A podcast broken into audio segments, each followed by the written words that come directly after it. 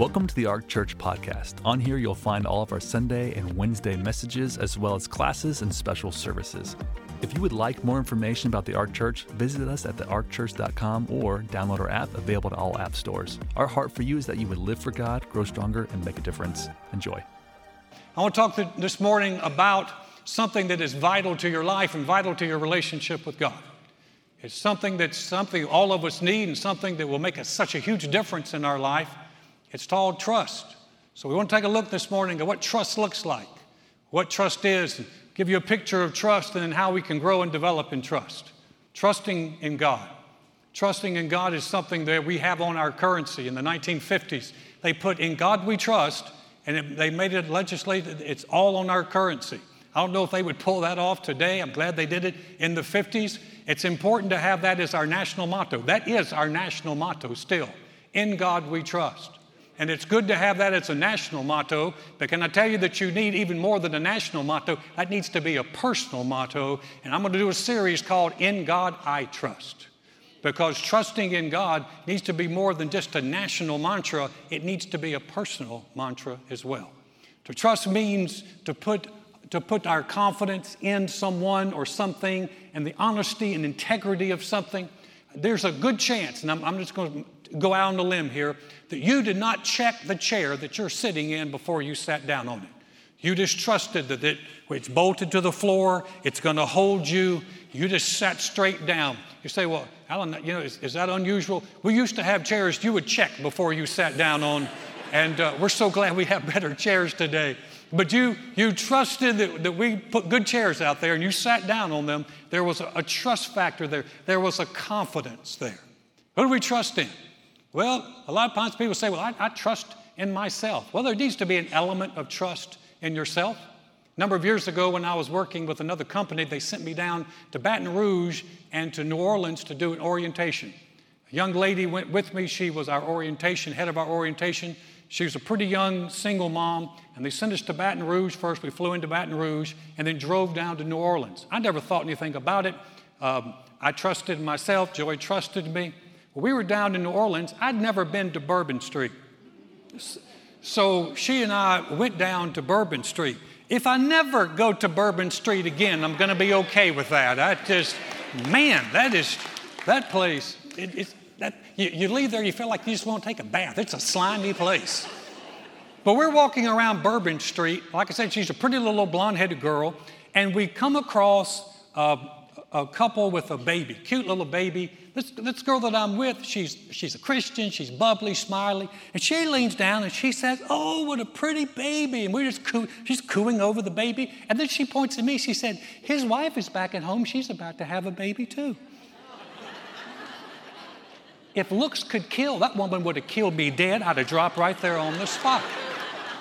She looked at me like, You dog, you're a dog. What are you doing?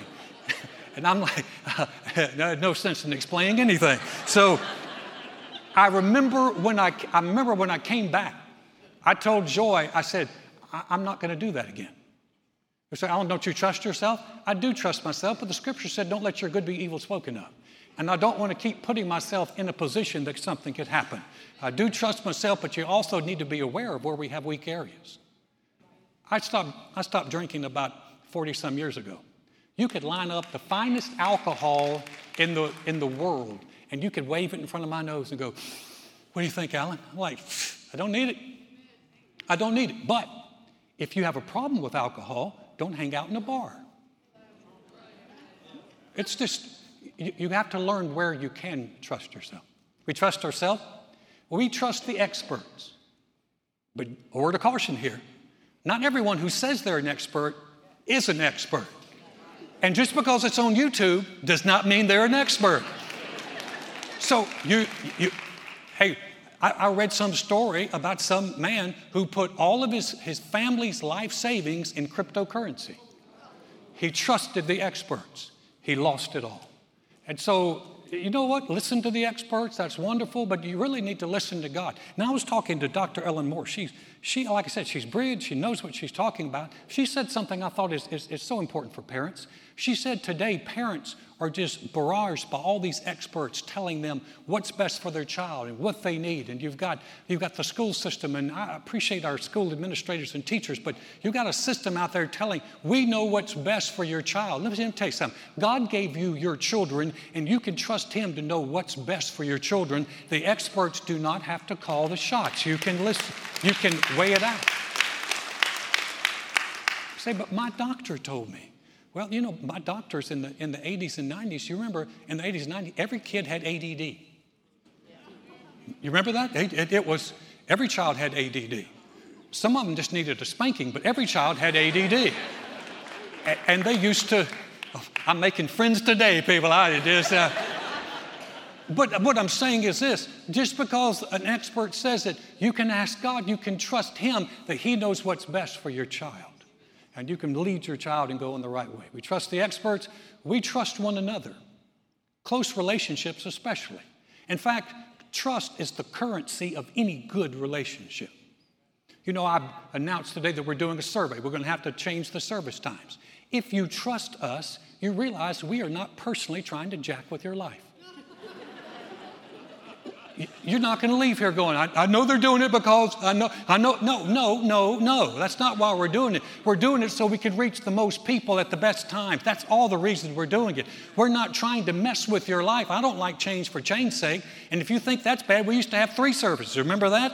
You say, well, why don't we go back to three? No, thank you. So we're going to go to two. but if there's a trust there, it's not a problem. There's a man went into the hospital. He'd been sick for a long time. His wife went with him. They ran a number of tests, and the, and the doctor called the wife in. He said, I need to talk to you. She sat down. Doctor looked serious. She said, Doctor, is it serious? He said, Yeah, it's serious. He could die unless you do the following things. He said, He can't eat any kind of processed food. He doesn't need, he doesn't need um, restaurant food. He, you, you, need to home cook his meals. He, he needs to start with the big breakfast in the morning, and he needs to come home and have lunch. You need to do a full lunch for him. And then when he comes home for dinner, he needs a hot meal. Again, no everything organic, everything healthy, no preservatives. He needs a hot meal. Three hot meals, home cooked hot meals a day. She said, anything else? She said, yes. He can't really deal with stress, so don't argue with him at all. Just let him let let do let him do what he needs to do, but don't don't argue with him at all. She said, Doctor, is there anything else? He said, Yeah, there's one more thing. He really cannot do any household chores. He needs to relax and he, he needs to, to sit still. He, he needs to be real calm. She said, Thank you for sharing that with me. Doctor, can I see him now? He said, Yeah, you can see him. She walked in the room. He, looked, he took one look at her face. He said, Honey, what's wrong? She burst into tears. She said, The doctor says you're going to die.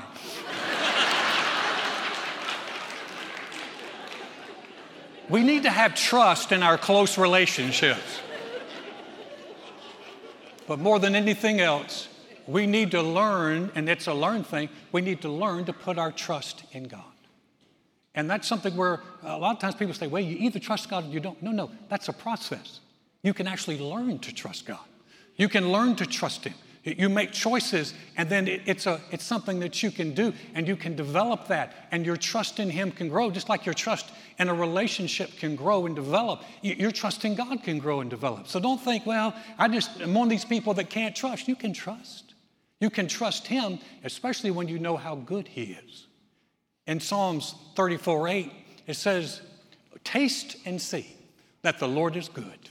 Blessed is the man that trusts in Him. Those two are connected.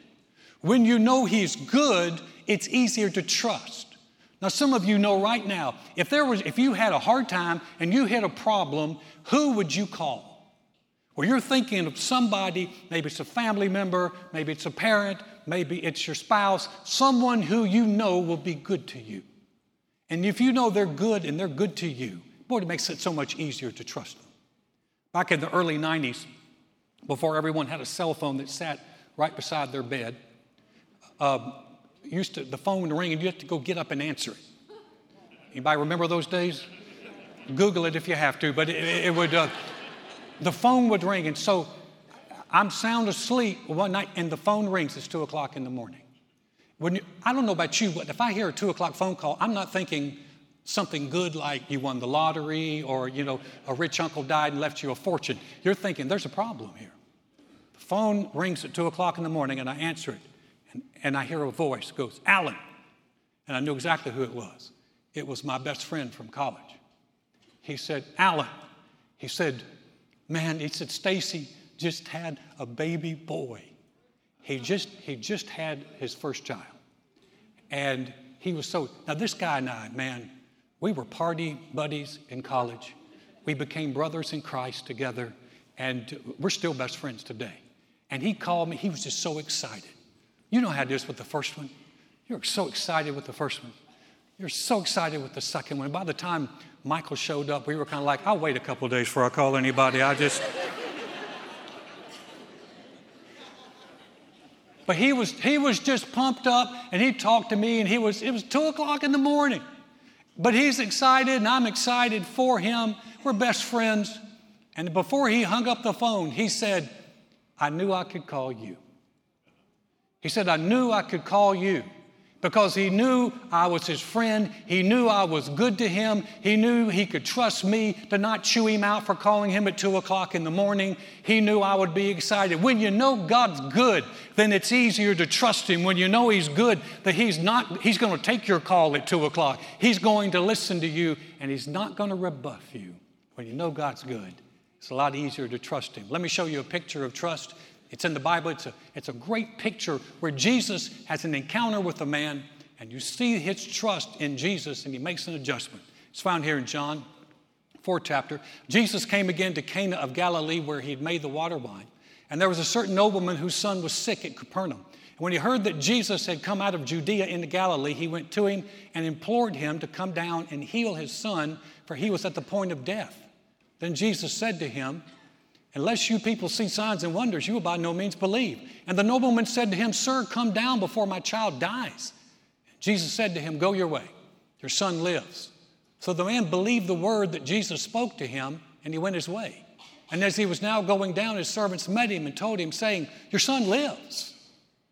And he inquired of them the hour when he got better. They said to him, Yesterday, at the seventh hour, the fever left him. So the father knew it was the same hour in which Jesus said to him, Your son lives and he himself believed and his whole household. It's a great story. This guy comes to Jesus, and he must have thought that Jesus had answers for him because from Cana, uh, from Capernaum to Cana is 25 miles. We have no indication, he didn't jump in the car, he didn't have a car. We have no indication that he, he drove a, a donkey or, or had even a chariot. So there's a good, good sense that he walked the 25 miles to come see because he believed Jesus had answers for him. And he must have believed that Jesus was good because why would you ask someone to walk 25 miles with you back home? But he was a nobleman, he was accustomed probably to getting his way, he was desperate, and he believed that Jesus was good because he asked something big. He said, Would you, sir, would you come down? His confidence was in Jesus coming and praying for his boy. But Jesus looked at him and really challenged him to believe without seeing. Jesus said, Unless you people see signs and wonders, you won't believe. And he didn't even get it. It's like it just kind of went over his head. He's like, Sir, come down before my child dies. And Jesus looked at him and said, Go your way. No, we don't say go your way anymore. He wasn't telling him to go on, get out of here. He was just, he's basically saying, Go on your way. Your son lives. And this guy made an adjustment. He believed the word that Jesus spoke to him and he went his way. His actions revealed his trust in Jesus. His actions revealed that when Jesus spoke that word, he walked away. So he left the presence of Jesus, he never left the promise of Jesus. He carried that promise with him. And Jesus said he lived. And I'm sure he probably repeated that to himself. Jesus said he's alive. In fact, he didn't even walk straight home. This happened about two o'clock in the afternoon. He went and spent the night there. And then the next day, he's walking home. You talk about trust. It's not like he could text and go, How's he doing? It's not like he could make a call. He had to trust that what Jesus said was going to be true, and he waited till the next day. But when he stepped in the next day and his, his servants came and met him, and, and they found out this boy was alive, oh my God. He said, When did it happen? He said, Yesterday, the same time that Jesus said it, the same time he believed it. And the Bible said he believed and his whole household. You know, his confidence impacted an entire household. Do you realize this? And I know some of you are saying, Alan, I'm the only Christian in my family. I'm the only Christian in my workplace. I'm the only, I'm the only Christian for miles around. No, let me tell you, you're not the only Christian for miles around, but you realize your confidence can impact other people? And your confidence in God can impact your family as well. So you just keep on believing. They need somebody who trusts in God. So how do we trust in God? How do we how do we begin to develop that trust in God? A trust in God means we go to God for answers. We go to Him for answers. You say, well, I can't, how can I go to Him for answers? You can put that up there, guys. That's the first one. We go to Him. You say, well, how do I go to Him? Because He's not there. That's what prayer is all about. Prayer. Listen, when you pray, you don't have to use some, some fake voice. You don't have to talk like this, and then when you pray, you go, oh, God. Because the Lord's probably going to go, Would you talk to me in a normal tone of voice? Because I know how you talk, and that ain't it. Your English doesn't have to be perfect, and it doesn't have to be old English. And people say, Well, I just don't know that God hears my prayers. have you ever done this? Now, you don't have to raise your hands. Well, not before I came to the Lord, I had a, had a pretty, pretty foul mouth. I cussed a lot. And so after I came to the Lord, I really stopped cussing. But every now and then, if I slipped, I would say, I'm sorry, Lord. You ever heard someone do that? You, you, they're walking around and man, all of a sudden they cuss and they go, Lord, I'm sorry, I'm sorry, I'm sorry. I, I, no, no show of hands. I'm not, I'm not pointing at anybody, but it's just. But if you ever notice that we think God will hear us when we cuss, why don't we think He hears us when we pray? So, so instead of, so here's, the, here's a good thing to do to say when you pray, say, Father, thank you that you hear me. And you can go to Him in prayer. And then you can go to Him. Another way to go is in, in, in His Word.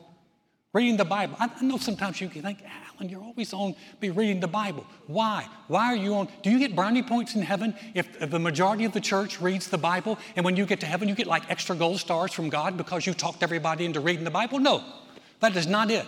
I want people to read their Bible because that's God speaking to you and that's God's His voice to you. And then when you, the more you read, it strengthens you on the inside. That's why I'd like you to read the Bible. In fact, the psalmist said this way He said, Your word is a lamp to my feet and a light to my path. Lord knows we need light and lamps today because when it's dark, we need His light. My mom was agonizing when I was in college because I'd made a decision as a freshman to receive Jesus. And by the time I was a sophomore, I'd walked away from him. I had no church, I had no friends that, that believed in God. I had a bunch of party buddies, and I went from just loving the Lord to living, living as wild as I used to. And it broke my mother's heart. She's up one morning and early in the wee hours of the morning and she's praying. She can't sleep. And she finally got quiet and she opened her Bible and the book, there's a book of Isaiah, and she's reading in Isaiah, and there's a, there's a, a, a verse that says, I will pour my spirit upon your offspring and my blessing upon your seed. And when she read that, something came alive to her on the inside. Let me tell you something, guys. God's not dead, He's real. And He can still speak to us by His Spirit. And He took that word that just took, and it was like Jesus talking to her, going, Here's a promise. I'm going to pour my blessing and my spirit on your offspring. My offspring was me and my sister. Both of us were away from the Lord, and both of us are back. And God has poured His Spirit out. But when she got that promise, it brought a rest to her because she trusted God's going to do it. Can He still do that? Yes. Can He still talk to us today? Yes. He never stopped talking. And so He can still talk. So as you read your Bible and a verse begins to highlight, stop right there. That's God talking to you. Go to Him for answers. Second thing, Go ahead and put it up, guys. Believe without having to see or feel first. This is how we live. This is how we walk. The Bible said that we walk, 2 Corinthians 5, we walk by faith, not by sight. In other words, we don't have to see it. We, I, have, I know you've heard this. Well, when I see it, I'll believe it. That is not a scripture. Here's a scripture when I believe it, I'll see it. Remember, Jesus told one woman, He said, If you'll believe, you'll see the glory of God.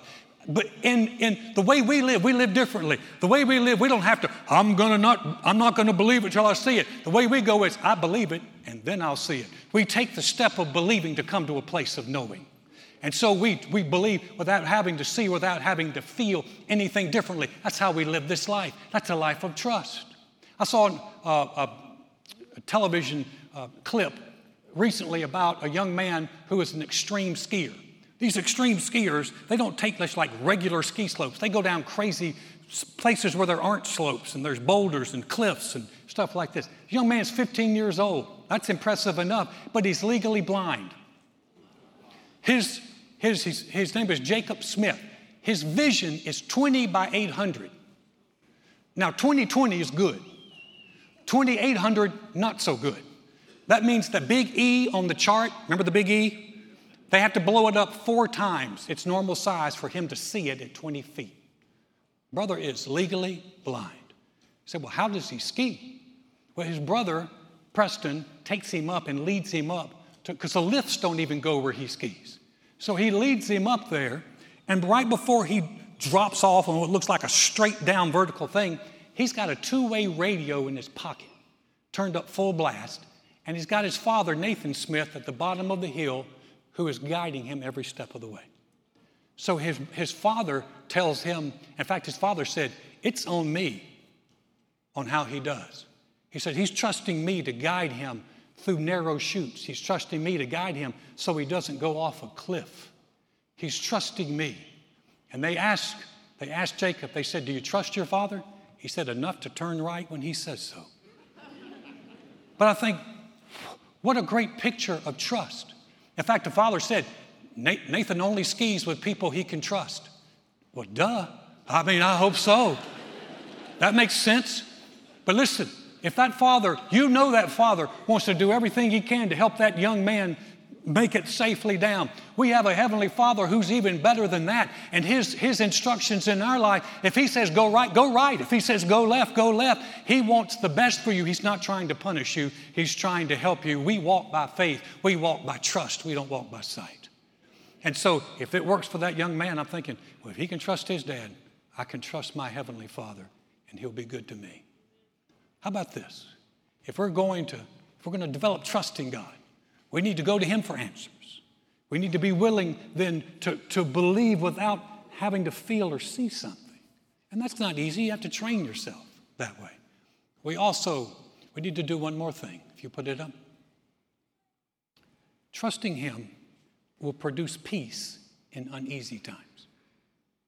If we trust Him, it'll produce peace. I, I want to read a, a, a passage, of I love it. It's in Jeremiah.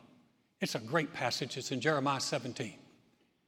Thus says the Lord Cursed is the man who trusts in man and makes flesh his strength, whose heart departs from the Lord. That's a key phrase. His heart departs from the Lord. He'll be like a shrub in the desert and shall not see when good comes, but shall inhabit the parched places in the wilderness in a salt land which is not inhabited. Would you leave that up there just for a second? When he's saying whose heart departs from the Lord, you really have to define people who don't have a heart for God at all. I recently read a, an author, her name is Eleanor Margolis. And Eleanor Margolis wrote something. She said, in the 21st century, she said, our religion is uncertainty. She's agnostic. And she, she didn't believe in God at all. And she's saying, she's saying, I, I, I don't believe in God. She said, and so as an agnostic, she said, I have to make peace with uncertainty. She said, I wish, she said, I wish I had a God I could believe in. She said, when the when the Russians invaded the Ukraine and the threat of nuclear war, she said, it made me so, un, un, I was so unnerved, I almost wanted to become a nun. She said, because I wanted God. She said, when my mom was dying of cancer, she said, I wish I had a God I could believe in. I, I, I wish I could find that young lady and go, there is a God you can believe in.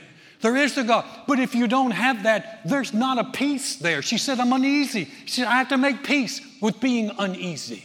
How many people are out there are making peace with being uneasy and uncertain? And as they look at the times, they go, ah, you, you, never, you never know, you never know. But there's a contrast here because it says, Blessed is the man who trusted the Lord and whose hope is in the Lord. It said, He shall be like a tree planted by the, by the waters, which spreads out its roots by the river, and will not fear when the heat comes, but its leaf will be green, and will not be anxious in the year of recession. Oh, didn't say recession, but it's same thing applies. Recession and drought, same thing. Nor will cease from yielding fruit. What's it saying? It's saying that when times get uneasy and when times get hard, we don't have to be afraid because our hope is not in man, it's not in government, it's not in the world being at peace. Our hope is in a God who never fails. And because we have our roots in Him, then when things are rough, we're still doing good. Say, Alan, are you afraid about what's going on in the world? I see what's going on in the world. It's troubling, but I'm not afraid because I know where my hope is and I know who I'm trusting. And I know if they say, well, what if a nuclear war? If a nuclear war hit, I know exactly where I'm going and it's going to be better than it is here. I'm not worried. And when we trust Him, fear doesn't dominate. You see it, it doesn't dominate. Recession, the fears of recession, they don't dominate because we're tapped into another economy. I got my roots in something that's bigger than what's going on around me. I got my roots in God. I trust in Him because He's good. My wife went a number of years ago to, uh, to Italy with her, her family. Joy is Italian, 100% Italian. Family knew all kinds of people.